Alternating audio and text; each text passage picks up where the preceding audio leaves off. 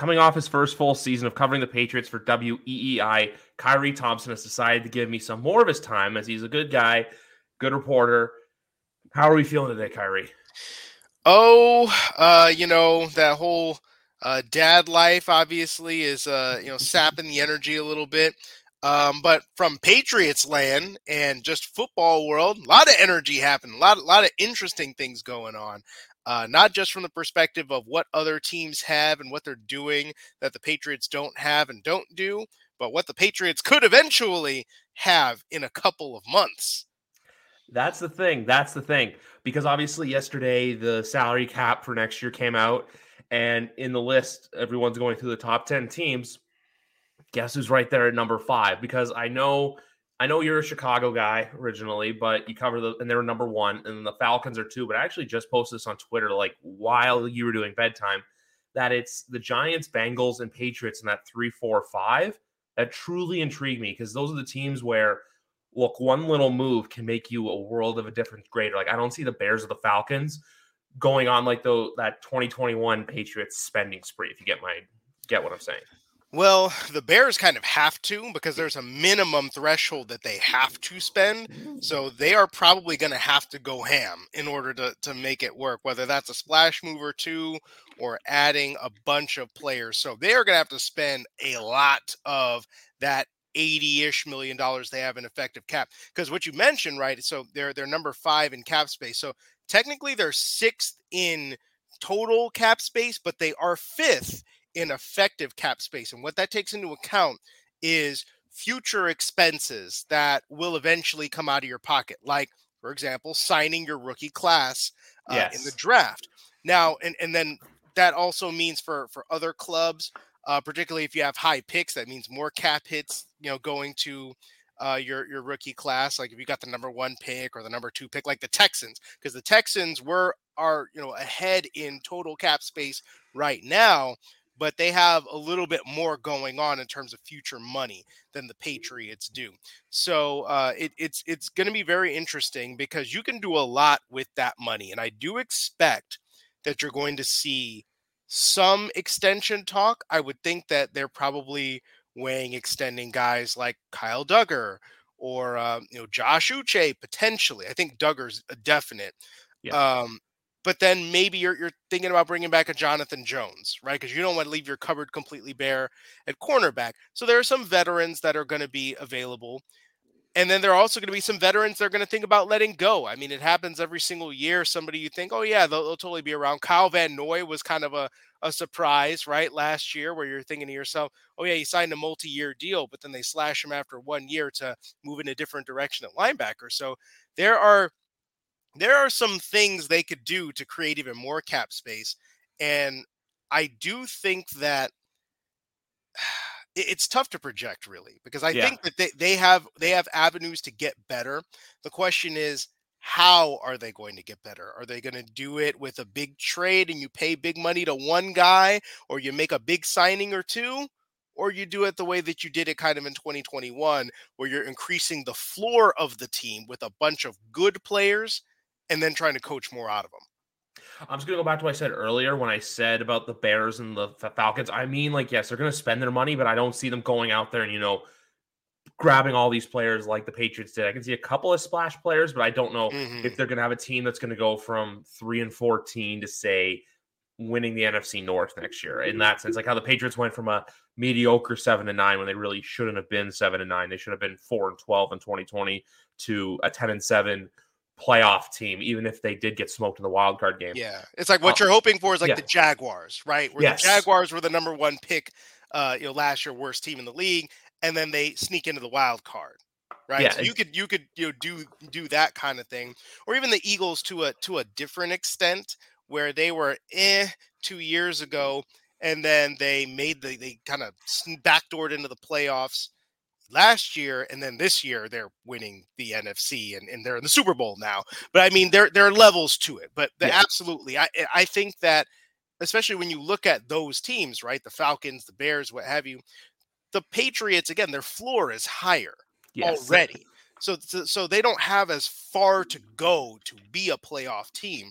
The question is again just going to be in this AFC in particular, where you got all these loaded teams and and uh, you know amazing quarterbacks and in a tough division, a tough yes. division.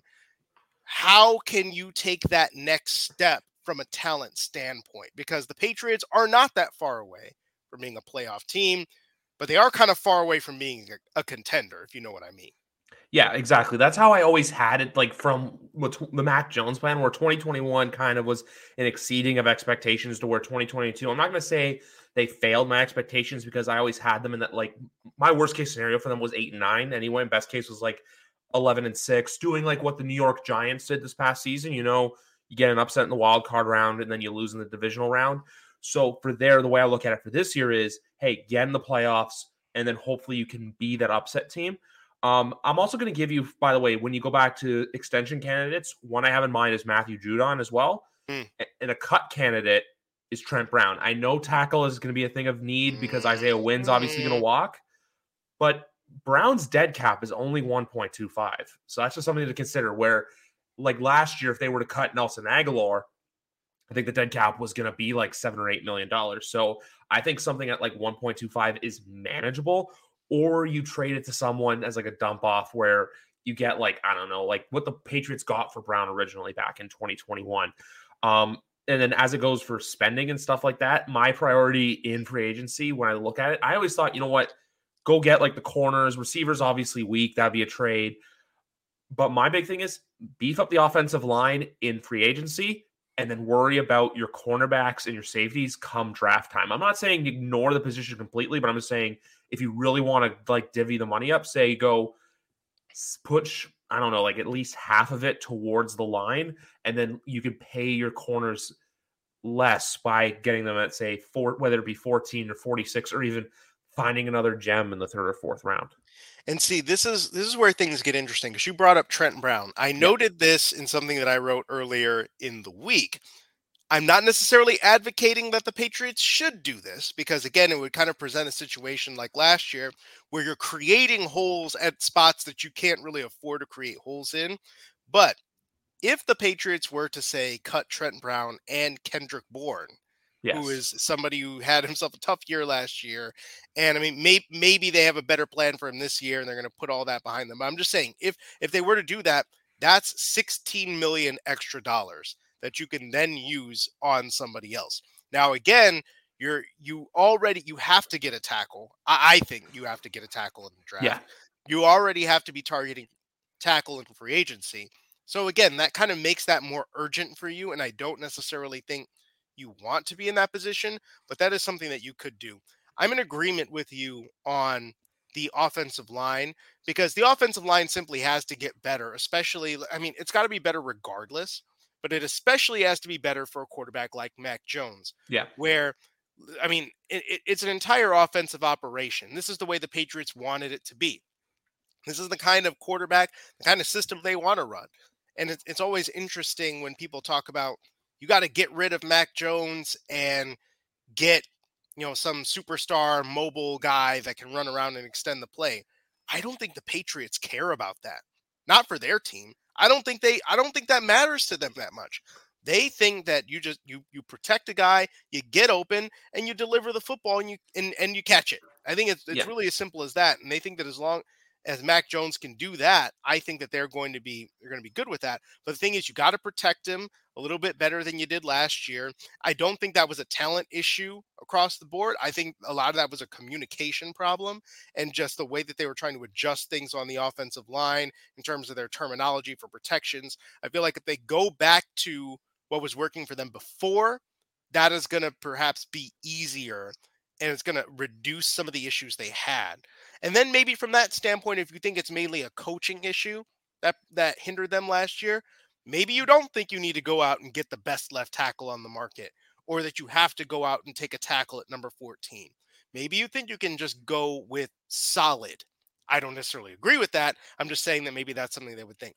As far as cornerback, th- this is where it's interesting because last year they showed that they could get by with okay at cornerback most of the time. And especially when they were playing terrible quarterbacks, they could definitely get away with it. Yeah. But when they were playing the good teams and they were playing the really good wide receivers, they got cooked a little bit. And you could see what happens when you have Jonathan Jones as your number one cornerback trying to go up against Ja'Marr Chase and Stefon Diggs all the time. Justin eventually Jefferson. they're yes, Justin Jefferson. Eventually they're gonna get you. Okay. And I think overall the defense performed better than it did the year before. But again, that's just it's a lot to ask to continue to, to be like, okay, let's just be good enough. And then when these other teams just have better players than you, well, we just got to take it off the chin. So I feel like I would like to see them do more at corner than they did last year. They have some solid pieces in that room that, that I'd like to see them build on. But I think, yeah, I want to see them invest more heavily in the offensive line. And quite frankly, they've got to invest at wide receiver or some kind of playmaker on offense that can go down, catch the football. Maybe you see that in the form of a tight end.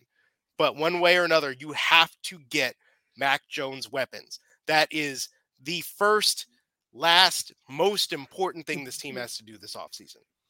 And my big thing with that too is I know everyone's on the DeAndre Hopkins train, and I still am. If they were to get him, great.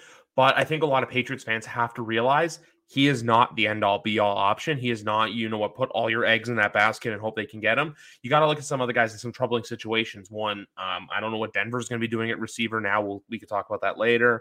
Um, and there's other teams too. Like a crazy take I have is obviously we know, like we were mentioning, the Bengals are top five in cap, but you have a quarterback and a wide receiver who are due for some very, very hefty paydays. So I'm not, I'm going to throw this one out to you but doing an AJ Brown style trade for say Tee Higgins, for example, you know, where he might be. I'm not saying he's not going to get paid, but like when you compare it to Burrow or Chase, those guys are obviously top priority for the Bengals to lock up. So maybe Higgins either, you know what, maybe he takes a pay cut and stays with the team, or he, you know, hey, I want out. And then a team like New England calls and gets maybe that's a pick you trade 14 for, which is okay. But at the same time, too, it's just one of those things you got to keep your options open because there are a lot of receivers available via trade. It's just you have to go for who you think is going to help your team win now, and also to not be a complete burden on the cap. I mean, that's not a crazy suggestion at all. As a matter of fact, it's one that I think you're seeing a lot of because teams are looking at that situation in Cincinnati and saying, you're going to have to back up the Brinks truck all the way. Yeah. All the way up Joe Burrow's driveway. I mean, we're talking $50 million a year, most likely. Yeah. And if you, eh, and, and so that's a significant piece of your cap. And yeah, the cap might continue to go up, but that's still a lot of money. Yeah. But then, I mean, like say it goes up to $250 million. That's still a fifth of your cap right there in Joe Burrow or a fifth, fifth of your, your, your money going there. And so you have to look at that. And then look, if you're paying one of them, you, you got to pay Ja'Marr Chase. I mean, he's clearly the more special talent. And that's not to say Tee Higgins is any slouch. I'm just saying Ja'Marr Chase is one of the best receivers in the league. You have to pay that guy.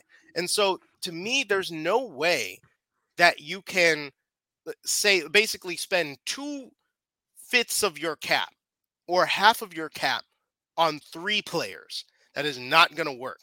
And so to me, you keep Chase and you keep Burrow, obviously. And then Tee Higgins, look, you get what you you get what you can get for him. And I, I mean, whether that's you trade for him or you get a comp pick or what have you, but I mean that guy's going to command twenty million dollars a year. Okay, yeah. that that I mean that that's where this is trending because you see the, the the tools, the potential for growth that he has, the size, the jump ball ability, and just the idea that man, you put that guy with a with a quarterback who can spin it, and he could be a number one. So I think that he is going to be potentially available. The price is going to be hefty. So you have to be prepared to serve that up. That's where I think things get a little tough because the Patriots don't like to do that. They'll yeah. trade for Randy Moss when it's a, a day two or day three pick. You know what I mean? They'll yeah. they'll they'll do that. They'll trade 46. Right.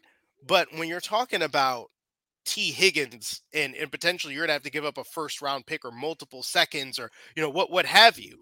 I don't know that the Patriots are going to want to do that on top of then forking over $20 million a year. So that's where the hangup is. But I feel like that is the kind of signing, that is the kind of trade that the Patriots do need to make if they're serious about evaluating Mac Jones. Yeah, like even other players that come to mind from that 2020 class. Also, that's the other thing. Uh, before I get into the rest of the 2020 class, Jefferson's going to change the market too because Justin Jefferson's going to get a contract extension offer this offseason, mm-hmm. to which Ja'Marr Chase is going to go, Hey, I'm just as good, if not better than him. So that's just going to reset the wide receiver market all on its own. But when I also look at that 2020 class, obviously, look, the Patriots could have gotten a receiver, but at the same time, too, Kyle Dugger and Josh Uche, the first two picks, they panned out pretty nicely. So I'm not, we're, I'm not like ripping my hair over that. Like I got asked the other day, oh, like the, the Tyquan Thornton pick, like should they had wait and got George Pickens? I think Thornton's a guy that can come into this lineup and be fine. He's just look, the fractured collarbone obviously set him back yeah. last season. Um, the other players I was thinking of potentially, if you wanted to look more of the young guys, would be like, you know, let's say a Jerry Jeudy or if the Colts go scorched earth, Michael Pittman Jr., for example, just guys. I'm not saying they're going to be solid wide receiver ones, but they're guys that definitely elevate your wide receiver room. So I think when it comes to wide receiver, this team has options. And I'll say this because this is a take that I want you to hear, and it's a take I've had all the year. That if the Patriots' offense this year was league average, they're a playoff team. Yep, yep. I mean, that's yeah, I think so. Yep. Because look, there were day, there were a couple of games in which the offense was downright bad, and that cost them. And and I think the defense. I mean, I've heard people say that, oh yeah, Super Bowl caliber. It was not Super Bowl caliber, but it was playoff caliber yeah. That part's true. And I think that, again, even with the talent that they lacked in some areas, they were still good enough to, to be competitive with Buffalo, with Cincy, right? Yeah, they gave up 22 in the first half of that game and could have given up a little bit more in the second half if Cincy had hit on some of those things. But they they the defense helped keep them in that game by generating points off of takeaways. You know what I mean? Yeah. So they were good enough defensively they were not good enough offensively. That was painfully clear by you know the, the middle of the season that it was just not going to get better that this was this was just the road they were going to have to hoe and so you would think that this year they're not trying to reinvent the wheel offensively they're not going to do anything crazy scheme wise that's going to make you be like wow i've never seen anything like this they're going to try and get back to what works the kinds of things, the kinds of coaching, the kinds of plays that work, that have worked for the New England Patriots for a really long time, and just coach them better than they did last year and have a clear idea, a clear identity for what they want to be offensively. That's it. So I think league average is probably what you're looking at this year, at, at least until we see what the personnel is going to look like. If they actually do get some difference makers out there, then maybe you could see okay, a little bit better than league average. But I think it's really going to test that theory because as long as the defense is okay and that offense is better than it was and just consistent, can score in the red zone and doesn't have players being like, yeah, man, we got to scheme up better on third downs and things like that. As long as they don't have that, I think they can be a playoff team. Exactly. Exactly. This is a team in 2023 and also having the third place schedule to which you're going to play the Steelers, the Colts, and the Saints is something that can play into your factor and also can play into the factor of well as you know just stealing a game or two because that's something they did in 2021 they stole a couple of games like how they went to los angeles and beat the chargers which in 2022 like let's two prime examples of games they could have had that they lost uh, i'm not going to go down the raider, raider rabbit hole because that'll make me mad but the packers and the vikings game those are two games they could have won that they had simple mistakes that cost them. So I think if they can avoid that as well, it's just one of those things that's only going to make you better from here. Um, actually, I have there's one other question that's Patriots related that I have for you, and that is, do you have a passport at the moment? Because if not, I think you're going to need it. I do. I do indeed. So we'll be seeing you in Germany sometime in 2023. That is apparently going to be a thing. Yes, Ooh. indeed. Um, I don't know that I will be traveling down there. Um, I'll have to see if the station is up for it because I would do it. I would check it out. Um, but yeah, typically, uh, you know, I stay at home for for the road games, but that oh, might okay. an, that might be an exception.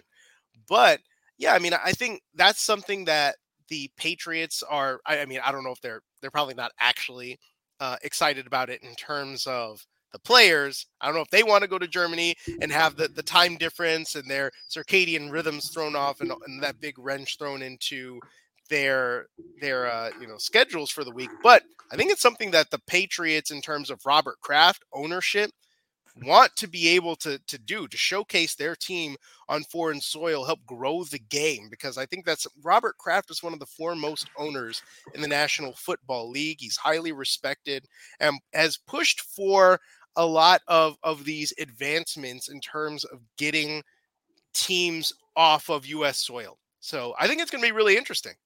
I think so too. And if I had to pick an opponent right now, I'm going to say either the Colts, the Commanders, or the Eagles. I think it's one of those three that uh, it'll be just the Chiefs are the other one I'd go with, but um, the Chiefs are obviously the other German host. I just, I just wanted to throw that out there because I didn't know who was going to be sent, even though, fun fact, it is a Patriot home game. So we'll wait and see what happens there. Um, but shifting gears quickly, just to get off the Patriots for a second, uh, I'm going to bring this up because today, obviously, there was a couple of coaching hires, as we all know. The Denver Broncos hired uh, Sean Payton, and the Houston Texans hired DeMeco Ryans or DeMeco Ryan, excuse me. Um, when it comes to both hires, like I like the Sean Payton one in the sense that it's Sean Payton, but I don't know if you're gonna get that same magic that he had in New Orleans with Drew Brees immediately, where it's like they're this force, they're this great team. I could be wrong, but that's just how I view it. And then I I, I view the Ryan's hire Ryan hire as the same way in the Dan Campbell hire, you know, where it's like, hey, we're going to give him all this time. We're going to see if it works. And then after, say, like year two or year three, if they're still a basement team, it's kind of like, look, this team's not going anywhere. Yeah, I, I I feel like that Texans job, I view it in a similar way to um I don't know, just some, some of the other like the worst teams in the league, honestly, where I'm just kind of like, I, I have to believe it you know, I have to see it to believe it. Rather, I really like DeMeco Ryan's though. I think that he's got that sort of leader of men quality that I think Jerod Mayo is somebody that that has been talked about in that in that way that he just commands a room, people respect him, and he got six years. He got a six year deal out of that, so he's got he's going to get paid one way or another. He's got that job security. Uh, I don't I don't think David Culley had that or Lovie Smith had that. So I, I hope that they do right by him. And I feel like part of that is look, DeMeco, I know you really like you're, you're a defensive guy and you know how to do your thing on that side of the ball, but we need to get you a quarterback. Okay, because we can't be having this quarterback carousel. You are not going to be out there trotting Davis Mills out there. And if you do, then we're not really serious about keeping you around long term. We can't have that. Um, so I think that um, I, I, I feel like I wish that it had been a better job opening. Yeah. Someplace I felt like was, was going to treat him a little bit better. But you know what? Would love to see if he can really turn that program around. As far as the Sean Payton thing, Sean Payton is a better coach, for example, than Jon Gruden. When yeah. when the Raiders inked Jon Gruden to that 10-year deal, I was like, I don't I don't think he makes it to five. Like not not even close. and what would he get? What did he get to? Did he even get to four? Uh, he got to like three and a quarter, three, actually. Three, excuse yeah, me. three and a quarter before it all went to hell. I feel like that's the kind of thing I could see happening with Sean Payton and the Broncos. Not necessarily because I think that Payton is a bad coach, because again, I think he's better than Gruden. He's not as much of a circus. But I just don't know, man. I, I understand the idea of pairing him with Russ because look, you invest in all that money in Russell Wilson, you you can't get out of that. No. I mean, yeah. I mean, like people were talking about like, oh yeah, they could bite the bullet next year if they really wanted to. God, you're gonna no one's taking really, that. You're gonna bite a mortar. You're gonna bite a bazooka shell. You know what I mean? Like that. That's that's not a bullet. That's that's a poison pill. So you got to find some way to get the most out of out of that guy. And Sean Payton's probably the best option to do something that that works with with Russell Wilson. But I'm just thinking to myself, man, if that doesn't work, that is just you invested so much money potentially. I don't even know what Sean Payton's contract is. We're gonna find out. But you gave away draft compensation, gave away a first round pick, and you gave away a 2024 pick as well, I, I believe. Yep. And then you're gonna pay him north of 10 million dollars probably. He wanted 20. Yep. So especially if you give him personnel control, you're you're talking about I mean like 15 to 20 million dollars or something like that. You're going to pay him. You're already paying you already inked Russell Wilson to a 230 million dollar contract with 160 guaranteed or whatever. It's like that's so much money if it all if it all fails. oh my God, they are going to be in the cellar for a minute without any way to get out of it. So at the same time, we looked at that team last year like they were a playoff team. They had they had the players to make that happen. So in theory, if you get good coaching and you get Russell Wilson to stop playing like he was playing last year, which I don't even have words to describe what that was. You could talk about Russell Wilson declining over the past couple of years, but that was beyond decline. That guy did yeah. not know which way was up. If you can get him playing toward anything, you know, resembling Russell Wilson, then that can be a playoff team.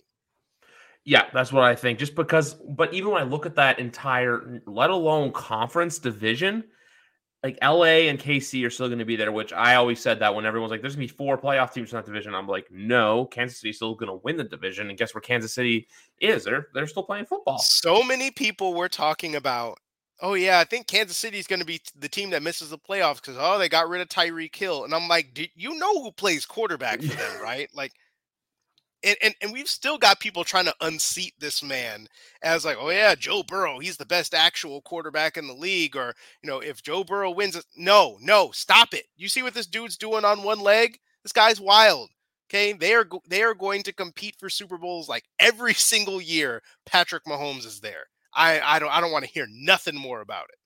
The only thing I, I just don't want to hear until they actually go out and do it is the dynasty talk. That like say even if they yeah. make it there, I'm like no, my because my quota for a dynasty is a minimum of three titles. Yeah, they got to they got to win. I mean, yeah. it's great to get there, and and it's it's absolutely something that he should be praised for, and the Chiefs should be praised for because look, man, uh, the, the Patriots are the only franchise that can even look down upon the Chiefs. And even that like isn't something that that you should do because the Patriots of all teams should know how hard that is to literally be in the AFC championship every single year and, and have that be the expectation Super Bowl or bust literally every single time because your guy is that dude. You know what I mean? So I, I feel like that's something that should be appreciated, but at the same time, yeah, I mean, you're you can't talk about Patrick Mahomes as truly being the greatest quarterback of all time or anything like that until he gets anywhere in Brady's neighborhood in terms of Super Bowl titles. And I mean, look, MVPs, look, that dude, you could probably give him MVP every year if you wanted. You could, say you, you could you could say the same thing about Aaron Rodgers. But again, Aaron Rodgers, more talented than Tom Brady, but he didn't win enough. Simple as that. And there have been too many times in the postseason where he hasn't played well enough. Patrick Mahomes, he is so young in his career that he's going to be, he can sniff that rarefied air of Tom Brady. You could say that he's he's arguably in that realm just in terms of the impact that he has on a team, but he's got to win. You know, yeah. and, and, I mean, and, and, again, I can't put that all on Patrick Mahomes. He's one dude, right? And it's unfair that we're like he has to win. It's like the Chiefs got to win, right? Yeah. But they got they got to win in order to, to have that be a real conversation. Yeah, because like you know, like I remember after them winning their first one, everyone's going on. They're going to win five. They're going to win six. I still feel like the Patriots, for as much as I love all their titles, created a false narrative in the sense of, hey, this thing is easy to do. When a lot of teams realize oh, it's not easy. Yeah. Like that's why this year Buffalo got such a rude awakening. As hey, you're not just going to hop, skip, and jump from signing Von Miller in March to hoisting the Lombardi in Phoenix come next Sunday. There's all these things that go into a season that when you face adversity, you got to learn to rise up from it. And that's something that Buffalo, like they did and they didn't do. And then it all came like crashing and tumbling down in their face in the playoffs. But when you have this other, like when you have all these other things, like it's just, it's just wild to see. And also for the next, I'm going to say this for the next week or so for Patriots fans, it's a great time of year because guess what you get to do? I know everyone says like, oh, stop living in the past you get to relive all those titles because every day is like an anniversary of hey this Super Bowl appearance or this Super Bowl win or this Super yep. Bowl win. So for that sake, Patriots fans enjoy it. But for now, look. Oh, sorry, my cat just got the zoomies. Um, but all I can say for now is just look, just look to the future and hope everything gets better, and then we'll go from there. Um, a couple things before we get out of here quickly. Uh, with the Shrine Bowl coming up this Thursday, is there any players that I know you you weren't down in Vegas at all, correct? Because I know there's a I, I did not I did not make it down to Vegas. Tried, Mhm. but uh, was un, was unsuccessful in doing so. Oh, I'm sorry to hear that. But I'm going to ask: Is there any players that you've seen from the practice film or anything like that, or any players that are in the actual game come Thursday night that you have your eye on as either potential fits for the Patriots or players that just stood out to you in a sense? Number one, Zay Flowers. Really want that guy on this team. I mean, not just because he's a local product, but because he is He can fly. he can fly and he's one of the best route runners and separators in the class. Yeah, he's going to measure a little small, five nine, you know, 180 pounds ish, right? But I mean, the dude just the way he moves out there, it's it's unfair to these Shrine Bowl cornerbacks to have to try to cover that man. I mean, he's something else. I, I mean, I've said it before. I I'm not shy about saying this. When I watch him run around, he reminds me of a baby Antonio Brown. Like like the, the way that he just just picks him up and puts him down the suddenness of his movements like his stride the, the gait like it reminds me of brown. And then he's got some little discount Jaylen Waddle explosiveness the way that he just he gets get the ball and then he just hits the gas pedal and you're like oh okay this guy gets up to speed fast. So there's one and then i also think there are a couple of running backs here and, and this is something that last year around the combine when I was down there, I was talking to, to somebody uh, who, who works in, in local media, and I suggested that the Patriots were going to draft a running back potentially because, hey, uh, you got Damien Harris could potentially leave town next year. And like, no way, they're not going to draft a running back. You know, they've only got what six picks in the draft or whatever. And I was like, I should have told them they were going to draft two because look at that. And and the thing is, you might lose Damien Harris, and then also the depth behind Rhamondre Stevenson is not very strong. And you saw what that did to the Patriots this year. I think you might want you might see another running back get picked up in free agency, like Rex Burkhead is available, like somebody like that, right? A veteran, but a more explosive talent potentially at the running back position in the draft. And I think they've got a couple of guys down there on that West team that are interesting.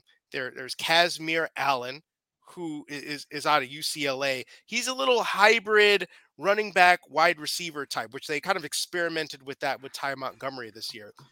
Real track speed, like 10 4 and the 100 kind of track speed. You're not catching that dude. And of course, the positional versatility is really interesting. And then if you want somebody who's a little bit more traditional, a little bit more just straight up, hey, that guy can step in and be a running back for you. There's Mohamed Ibrahim of Minnesota. He had 1,600 yards last year. He is a thick, sturdy dude with good vision who can just, you, you can just tote the rock just straight up. You know, he's not going to necessarily run away from people. Then again, neither is Rhamondre Stevenson most of the time. But you want somebody to, to take some of the beating off of Rhamondre so that he can do what he does in, in terms of catching the ball and in pass pro and, and, you know, running the ball himself. I really like Ibrahim as a possibility in the middle rounds. I, I I like Ibrahim, Ibrahim too. I from Minnesota, like he's a really good running back, like you said. Um, but even when it comes to last year, I always kind of said the same thing with Damien Harris. I'm on the train that I think he's off the Patriots this year unless he signs for cheap, just because it's one of those things where someone's just going to offer him money and he's going to go kind of like Isaiah Wynn. But at the same time, too, I feel like that Cardinals game was kind of the nail in the coffin for him, where we saw, look, Kevin Harris can run, Pierre Strong has the speed. So if, even if they bring in someone else, then to re- not replace Damien Harris and as well, actually, yeah, let's put it call it call a spade a spade. Replace Damien Harris, someone who can take the workload off of Rhamondre Stevenson because they ran him into the ground last year, and by the time December came around, he not saying he was effective, but it's kind of like, look, he kind of ran out of gas. So if you can get someone that you know what's going to take the load off of Rhamondre, that's the biggest thing to look at for when it comes to this team in 2023. Um, and then the Senior Bowl obviously is another one to watch out for. So Patriot fans, I know these games aren't exactly the enticing ones, and it's not going to call it call it as it is as well. The Underwear Olympics, where I assume you'll be at uh, Saint, I believe it's Saint Elmo Steakhouse in downtown Indianapolis, where Oh, all the boy. reporters go. Mm-hmm. I've never, I've never. there, been to there, are, there are a couple of different places. I saw Andy Reid out there uh, walking around and and, and uh, you know getting down at one of the places across the way as well. There are a bunch of steakhouses. Honestly, there's one on every corner in Indy. I've just heard this. I've just heard about St. Elmo's just from all the reporters and stuff like that. So that's the one that I always go to where I'm like, I hear a lot of stories that it's like where all the writers go. It's where all like the reporters like yourself and even like like you said, how you see coaches getting down there and stuff like that. So you know what? This is the time of year to pay attention because it's like, oh, how do we get better? Learn these guys who are going to be taken on Friday and Saturday because I have one saying with the draft. You can hit on a day one pick, great. If you can hit on multiples on Friday and Saturday, that's where you truly win a draft. Like if you look at 2021, Christian Barmore, day two. Rhamondre Stevenson, day two. For the love of God, I want to see Ronnie Perkins hit on day two, a day, uh, Mondre yeah. day three. Even this year, Pierre Strong, Bailey Zappe. I know people are like, "Oh, the Patriots drafted a quarterback." People are laughing at that. He ended up mattering, didn't he? He ended up mattering, but at the same time, too, he's a guy that when your name, when his name is called, you can trust him. And even in his post in his end of season press conference, I saw that there's some mechanical stuff he wants to work on. You want to see your backup work on that stuff so that, God forbid, knock on wood, Matt gets hurt again you have a backup you can trust and rely upon. So it's just one of those things where Matt Groh, I'm going to trust Matt. I'm going to trust his analysis. I'm going to trust his drafting skills because obviously he's better than you or I. But you know what? We've got three months of excitement because I always say this too at the NFL. It's the one sport that doesn't stop. It's a year round thing. Like how it's oh, like, yeah. Oh, the Super Bowl's going on and the Pro Bowl, which I want to check out, even though I'm a sicko. But that's just because it, it, it, looks interesting. Like I'll watch it and then I'll be like, yeah, you know what, turn it off. But um, once the games are done, that's when the important stuff matters. Obviously, it sucks for seven months, but it is what it is. Um, but one last question I have to ask you because it is the time of year, and I know we're 12 days out. Philadelphia, Kansas City, when it comes down to the brass tacks of everything next Sunday in Glendale, Arizona, which, by the way, the Patriots also are tied for the same amount of wins as those teams in Phoenix. Mm. Who do you have winning the Super Bowl next Sunday night? I am going to say the Eagles. The reason being that I think, I mean, the Eagles are, I think, the better team, top to bottom. I think Patrick Mahomes is st- he's clearly not 100%. I mean, yeah, he was walking great or whatever um, early in the week and, you know, walking around good to start the game. But then when it started moving, it started getting going and he was scrambling out of the pocket and running around for his life. I mean, that guy was was hurting. Okay. And then you throw in the fact that Travis Kelce wasn't 100%, and the fact that they they were missing a bunch of receivers. I mean, it got kind of tough for them a little bit in terms of getting getting open, getting separation. It was not easy for Mahomes in that game. And obviously, credit to him for being able to battle through that. And I mean, okay, look, you can you can talk about oh yeah, it was rigged and they robbed the Bengals or whatever. But I'll tell you what, Patrick Mahomes made the plays in crunch time that the Bengals could not. So yep. there, so there, there's that. Bengals could have made it not matter, and they didn't, but Patrick Mahomes did. Um, I do think though that the Eagles are are the better team, and they they are a bit healthier at this point. So I'm going to give them the edge. Now, the the question is just going to be I think it's going to be one up front in the trenches because the Eagles have quite possibly the best offensive line oh, in yeah. football. Um, I mean, okay, they have the best offensive line in football. Chris um, Jones, I don't think is going to have the game he had on Sunday. No, but Chris Jones is really good. And so you neutralize that guy, you run the ball, you control the clock, whether it's running the ball with Miles Sanders or Jalen Hurts getting in the act or whatever, keeping Jalen Hurts clean, giving him time to survey, to scramble, what have you, and then just giving your guys time to get open. I feel like the Eagles just I feel like they have the edge here.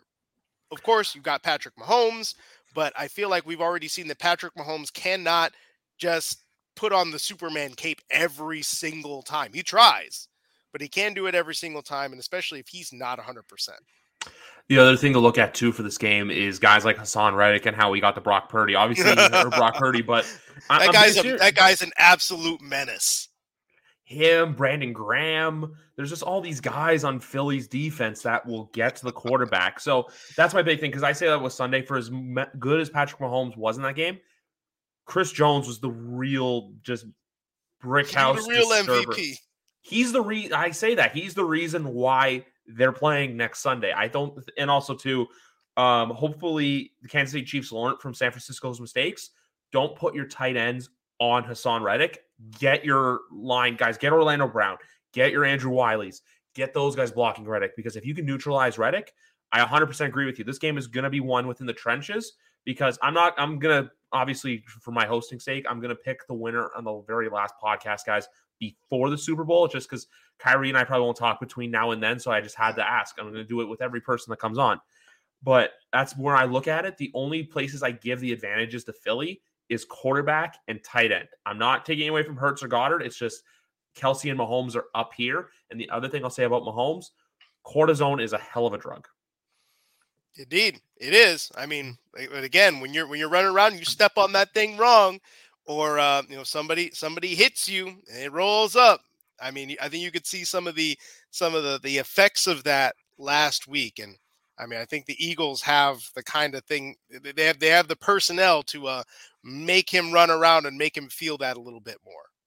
Exactly, that's the thing because the Eagles will make will force him into uncomfortable situations, and if you force him into uncomfortable situations, I'm not saying it's going to be the game that like was the game against the Buccaneers two years ago, but you want to be Patrick Mahomes, you got to make him uncomfortable. We've seen it with all, all, kinds of quarterbacks on Sunday. Perfect example how Joe Burrow was just manhandled by the Chiefs defensive line. So, you know what? We have so far one for the Eagles, zero for the Chiefs. But that's going to do it, guys. If you want to see any of Khari's writing, go to weei.com. Also, listen to the First and Foxborough podcast, guys, on Twitter. If you're watching on YouTube right now, you can see the little thing there. But if you're on podcast, I'm going to be a nice guy and repeat this for you guys at KD Thompson 5. Links will be in the bio for everything. Khari, it's been a blast getting to chat with you again. We'll have to do this sometime again in the off season to see where things go. But anyway, guys, episode number 210 is in the books. Have a good night. Hi, I'm Logan Anderson, host of the Say the Damn Score podcast. On my show, I deep dive into the sports broadcasting business by, you guessed it, talking to sportscasters. The show has featured big names like Bob Costas, Kenny Albert, and Verne Lundquist, as well as many up and coming broadcasters who you may not know yet, but you will know soon. Whether you're looking for professional development as a sportscaster, different career paths, or if you just want to be entertained by hearing some of the best storytellers in the world tell their own stories, this podcast is for you. You can subscribe to the podcast on all major podcast platforms, or you can visit our website, saythedamnscore.com. I'm Jeff Woods, and I'm shining a light on music and the rock stars who make it. He just was one of those people. He, he stood out. He was a magic guy. He really was a magic guy. All, we all have faults. He had the same amount of faults as we all have. This was before Led Zeppelin. Robert was full on. I mean, he was Led Zeppelin without the band behind him. He had the hair, the jeans, the whole thing, you know. And he was amazing. The Records and Rockstars podcast, heard around the world and yours to hear wherever you get podcasts. All the episodes from JeffWoodsRadio.com.